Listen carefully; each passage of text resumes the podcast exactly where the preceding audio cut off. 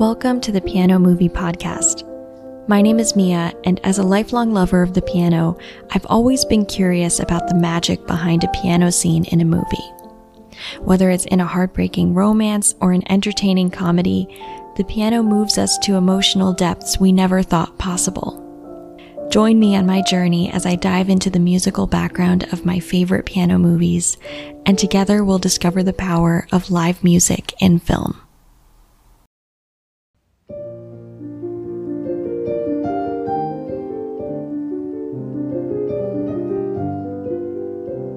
Today we're going to be talking about the 1996 film Shine, directed by Scott Hicks, written by Jan Sardi, starring Geoffrey Rush, Lynn Redgrave, Armin Mueller-Stahl, and Noah Taylor, among others. If you haven't seen this movie already, I highly recommend that you do because it's much better if you just experience it first. Shine is a biopic about the real life Australian pianist David Helfgott, and it follows his life through three stages, starting with his early childhood as a musical prodigy, and then it moves on to his young adulthood, and then finally closes with his older adulthood after suffering a mental breakdown. And I had really been looking forward to talking about this movie because, as I said, it had such a profound effect on me. It was very emotional for me to watch, and I only recently saw it for the first time, but it really is one of those movies that I wish I had seen earlier in my life. And what's crazy is that back when it came out, it got a lot of acknowledgments uh, from the Academy Awards, for instance. Uh, Geoffrey Rush won the Best Actor Oscar, and it got a bunch of other awards. But I feel like people don't really talk about this movie anymore, uh, especially when it comes to classical music movies or just musical movies in general. So I'm not really sure why that is because I really feel like it's one of the best biopics I've seen in a while, if not movies in general. It's really excellent. So uh, I'm not sure why people don't really talk about it anymore. But let's just get right into the plot and then in a little bit after that, I will talk about the music.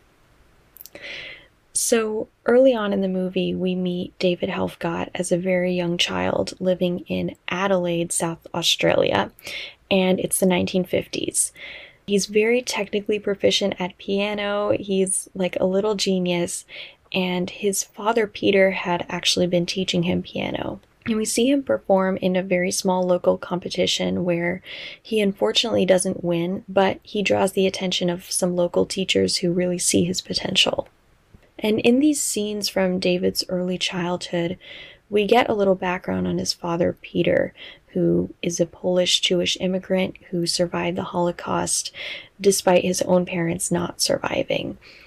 And he also had a real passion for music when he was younger, in the form of both violin and piano, and we're led to believe that he also had a really strong gift and talent for it because he once played Rachmaninoff's third piano concerto. And this piece of music is basically the cornerstone and the heart of the movie, so don't forget it because I promise we're going to talk about it later. And with this piece, we really come to understand the importance of music in David's childhood and his overall his household and his family and we understand why his father is so passionate about David uh, excelling and being being successful in his musical endeavors. So now we move on to David's young adulthood, where he's played by Noah Taylor, and I would say this is the bulk of the movie is uh, the scenes where David is maybe a teenager up until maybe his mid 20s. And during this time, David still continues to have this dream of being able to play the Rachmaninoff Third Concerto someday.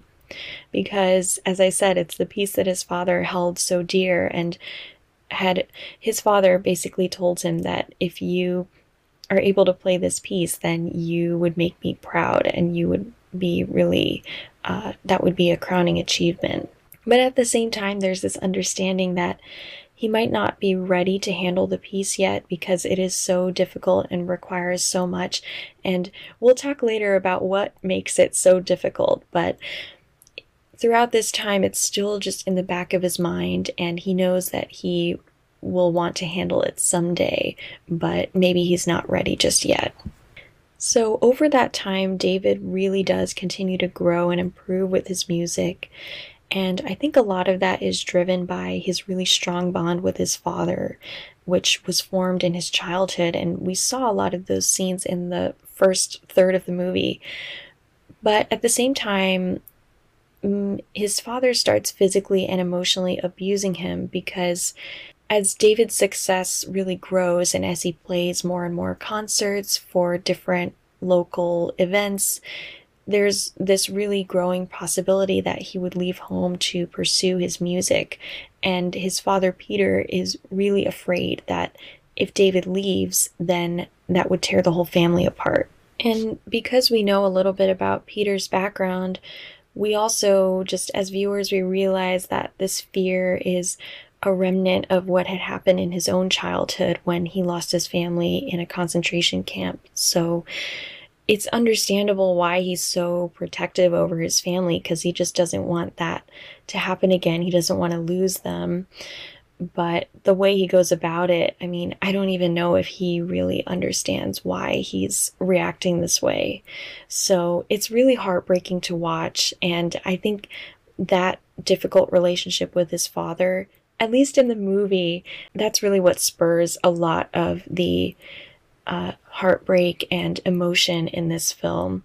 I don't know how much of it is rooted in reality, but I think for the movie, it works as a really good method of getting the viewer to feel really sympathetic for David, especially.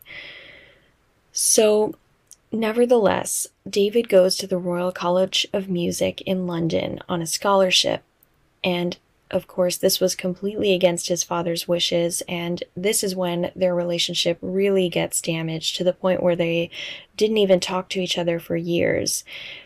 And at the same time, this is where the big turning point in the movie comes when David enters a concerto competition while studying with his professor, Dr. Parkes, in London. And this is super important because the concerto that he chooses to play is Rach 3, Rachmaninoff's third piano concerto, which I brought up earlier as this piece that his father loved so much. So, in a way, if David can successfully play this piece, then it would make his father proud, even if his relationship with his father is severed and if his father really isn't there to hear it still in his mind, it would connect him back to his father and that bond that they had over music.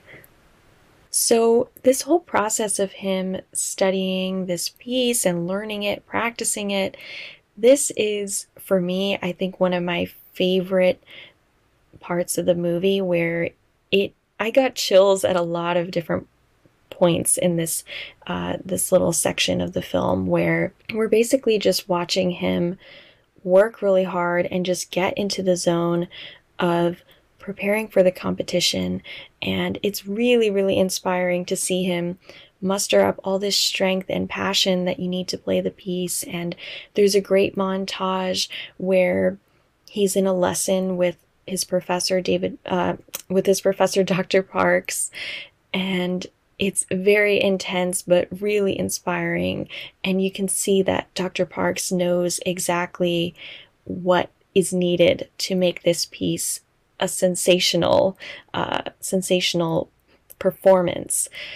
But at the same time, this is where David starts to go into a somewhat manic state.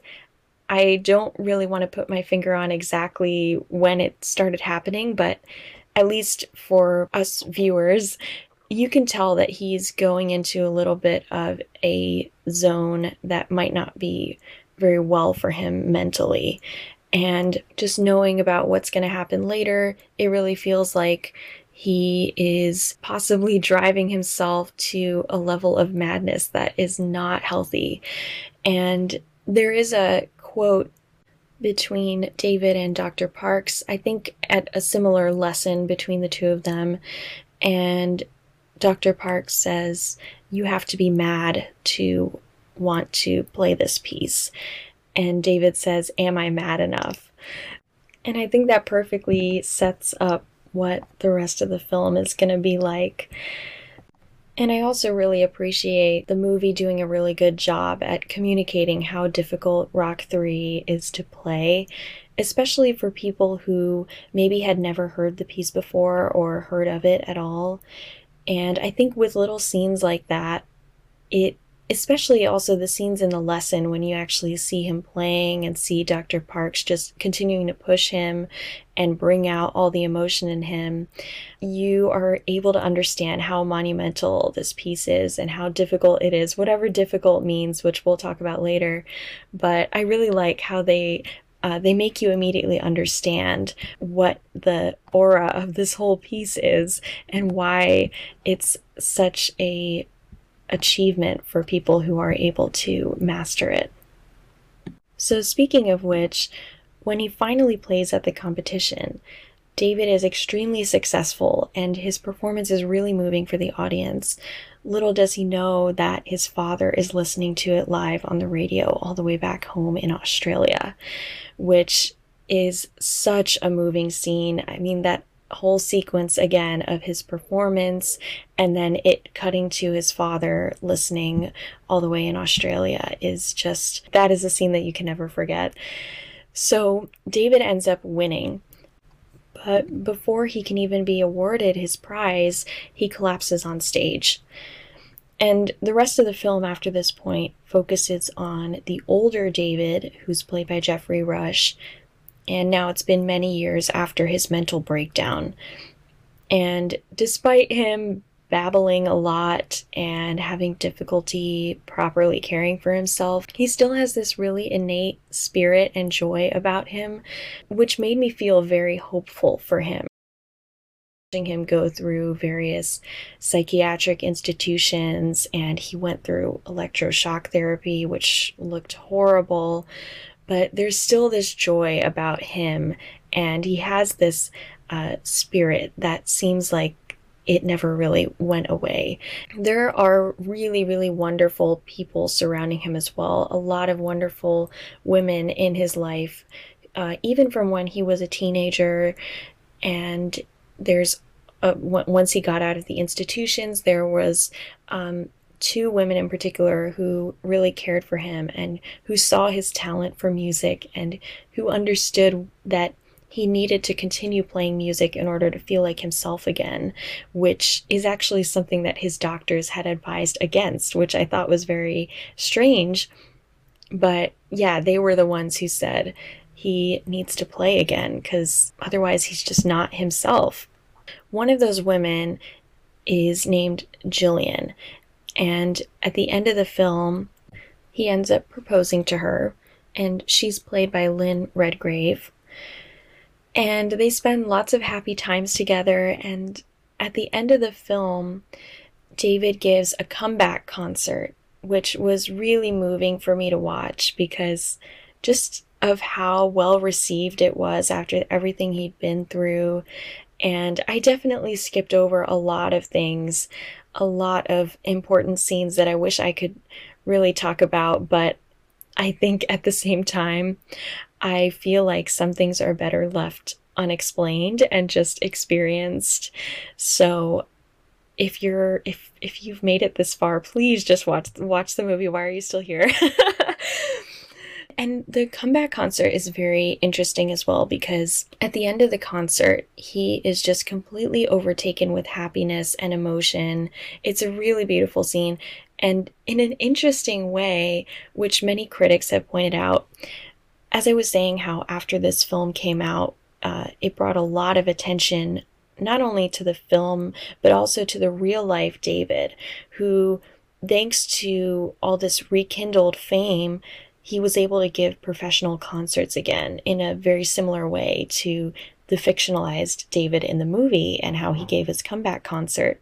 So I think that's very cool how the movie kind of predicted what was going to happen to David and how the real life David was able to give performances again. And he even performed at the Oscars at the awards ceremony.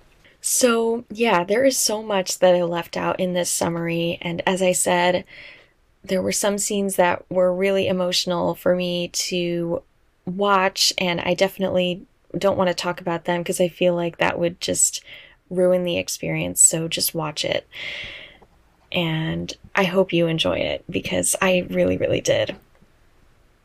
So, with all that said, and now that we know the plot and a little bit of context for the movie, let's talk about the music. A little fun fact is that Geoffrey Rush served as his own hand double in the movie. So he had studied piano as a child, but then resumed lessons in preparation for the role. So that was really cool to read. And I think we can all agree that the most memorable piece of music from the movie Shine is the third piano concerto by Sergei Rachmaninoff, also called Rach 3, like how I'd been saying a little bit earlier, and how David's teacher, Dr. Parkes, also says in the movie. But a little bit of background on Rachmaninoff is that he was a Russian American composer who lived from 1873 to 1943. And he was particularly known for his very expressive music and especially his unforgettable melodies. He was also known for having very big hands and he could reach very far on the keyboard. And people who learn his music can also tell that he had big hands just in the way that he uh, requires the performer to reach certain lengths or to play chords with a lot of notes in them and that reach very far. You can also hear many recordings of Rachmaninoff playing his own music because he didn't live that long ago. And these recordings are real gems. They have so much artistry in them. And technically, they are very, they're just impeccable. He was a very, very talented pianist. And this isn't a very unique take. He was very well received and well known at the time. He studied at the Moscow Conservatory, and when he was there, he was known as the best student out of all of them. So he's very, very accomplished.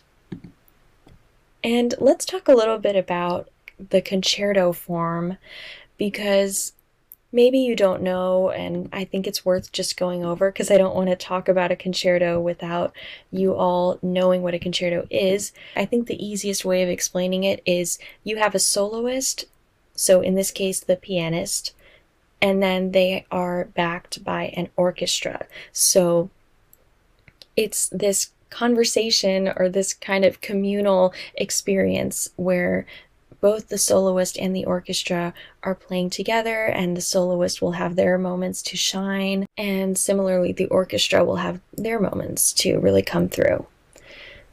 And I think the general reputation of a concerto is that they are very big and monumental works for a performer to learn and they're very commonly performed because I think people like seeing a soloist perform with an orchestra. It just has this very full sound, and it's also cool to see uh, the soloist really show off their technique and their musicality.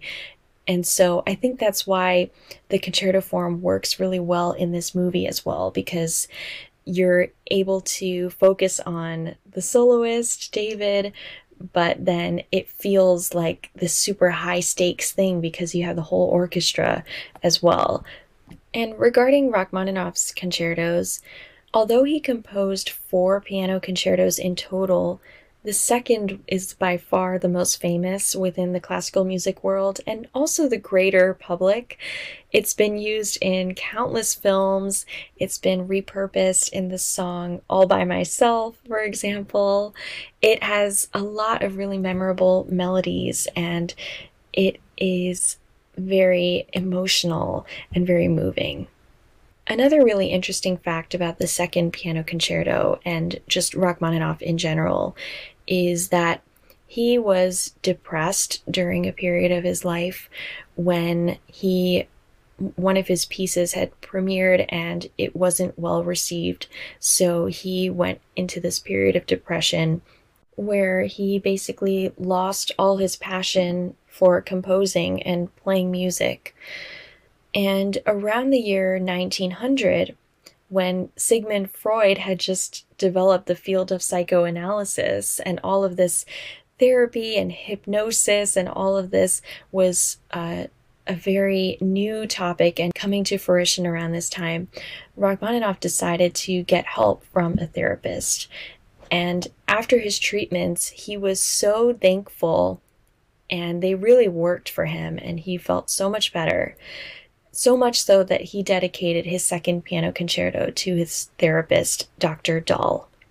I had heard this fact before, but I especially wanted to bring it up in this episode because this story of being in a mentally unwell or unstable place and then finding peace again, finding inspiration again, that's something that is very clearly mirrored in this movie, Shine. Whether it was intentionally done or not, I'm not sure, but I really like how we're able to see some examples of artists who went through difficult times mentally and who were able to get out of it and find some form of peace and joy again. Now, the third piano concerto, which is the focus of this film, it has a very different reputation, especially among classical musicians. And I really believe that the movie Shine played a big part in shaping that reputation. And that is not my original thought. I think a lot of critics have been saying this, uh, especially more musical adjacent critics. So, a little bit about this concerto. It was composed in 1909 and what's really interesting about Rachmaninoff in general, and I think one of the most important facts about his musical style, is that he was living around the turn of the 20th century, as I was saying. And even though his pieces were composed during that time, in a fairly modern time, they share a very similar musical style to uh, composers from the previous century. So people like Chopin, who I talked about in the previous episode, and who else? Uh, Tchaikovsky, much more romantic styles. And it was very, very different from what some other composers were doing around this time who were uh, composing much more modern, uh, more contemporary styles of pieces. So I think maybe that's one of the reasons why Rachmaninoff's music has really stood the test of time and people still love his, still connect to his music even today because how it's rooted in having raw emotion and having these melodies that stick in your head. Those are things that more modern and quote unquote contemporary composers didn't really focus on as much. And by the time Shine came out in 1996, Rachmaninoff's third concerto was already very well known in the classical music world thanks to iconic performances by the pianist Vladimir Horowitz, which definitely go ahead and listen to that. But Shine is really what brought the piece to a larger audience in the movie theater who may not have been aware of the piece before. So it all made the piece even more famous now, just among a larger group of people who maybe were not initially part of the classical music scene. But interestingly, some people argue that the film gave the piece a negative connotation as being impossibly difficult, with all this talk in the movie about how you would have to be crazy to try to attempt this piece, or just constantly doubting whether you're ready to attempt it, which is some th- just some examples of things that we see in the film. The question of whether Rach 3 is actually that difficult to play is pretty hard to answer, I guess, until you attempt it yourself. But even just from listening to it, you can tell that it requires a lot of superhuman technical feats and really deep emotions from the performer, which honestly is not uncommon for Rachmaninoff's music. I discovered a lot of pianists and critics saying that the piece is not that much more difficult than any of his other piano concertos, for instance. And I think just in general, his pieces require a lot of deep emotions while at the same time building up the intensity of just the technical difficulty as well. I think that's very common for him. So maybe that means that the movie had a really large impact on how people viewed this piece. So, on that topic, actually, I wanted to talk about some of my favorite aspects of this concerto and some important things that you can listen for because I know that it's quite a long piece, and especially if you've never really listened to a concerto before and you never sat down and tried to listen to the whole thing, it can feel really daunting and there's a lot going on. So I totally understand how that might be difficult to know where to jump in. So that's why I wanted to just highlight a few of my favorite parts of this concerto and tell you why they're so important and what you can listen for when you hear them. The first theme is the theme that you hear in the opening of the concerto. And I'm sure you'll recognize this from the movie as well. This piece is constantly moving forward and it has this energy about it. And you can really feel that even in this very mysterious uh, opening. I don't usually like to tell people what they should be imagining when they hear a piece, but for me, I've always imagined the orchestral introduction as a train moving through a landscape. Maybe it's snowy. There's always this element of coldness to Rachmaninoff's music. Then, once the piano comes in with its melody, to me, it's like the listener has hopped onto that train and just goes on a journey for the rest of the piece.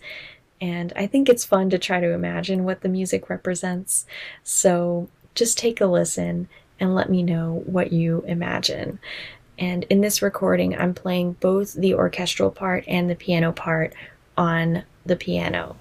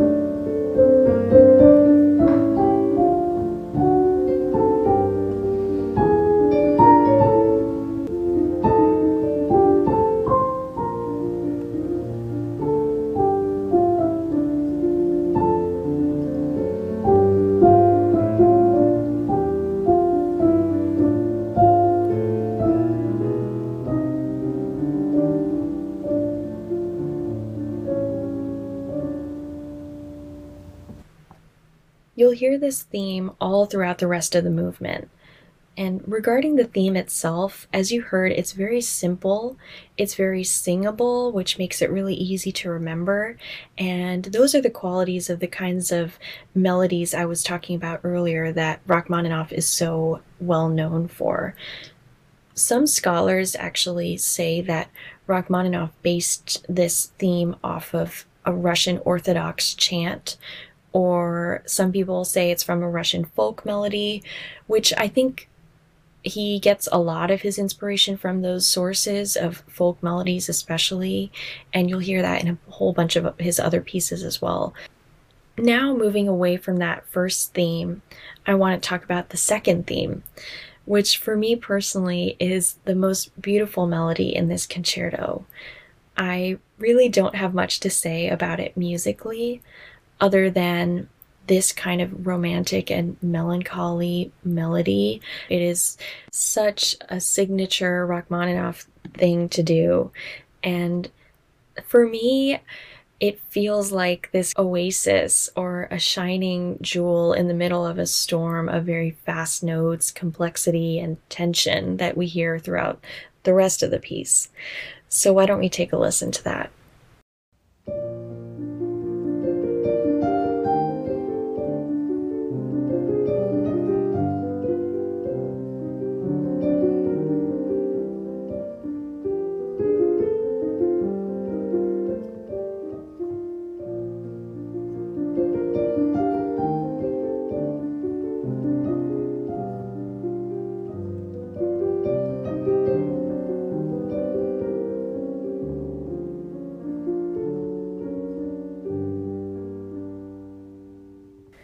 If you want an even deeper analysis on Rach 3 and how to perform it, how to practice it, there's a great video on YouTube that I found that features the pianist Garrick Ohlsson, and I'll link it in the description.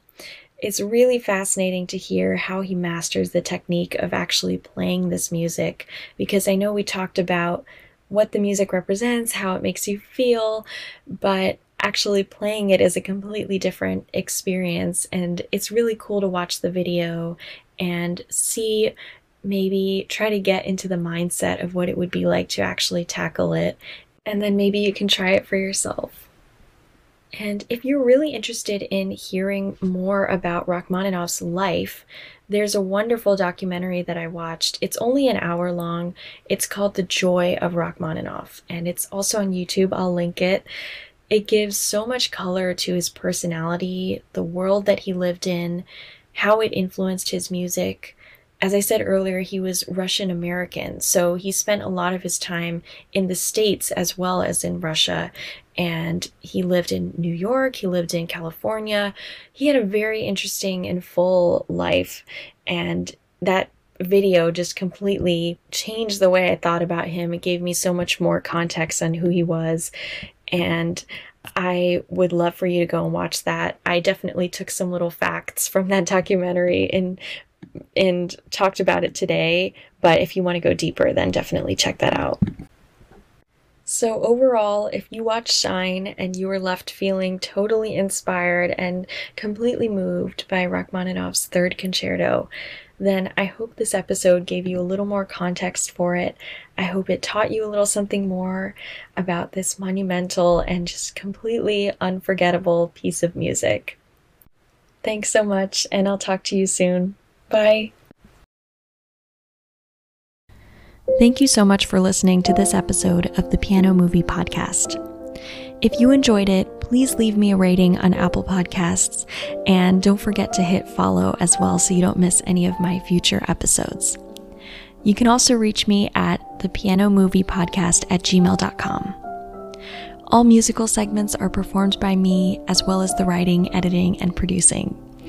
I hope you enjoyed it as much as I did making it, and have a great two weeks, and talk to you soon.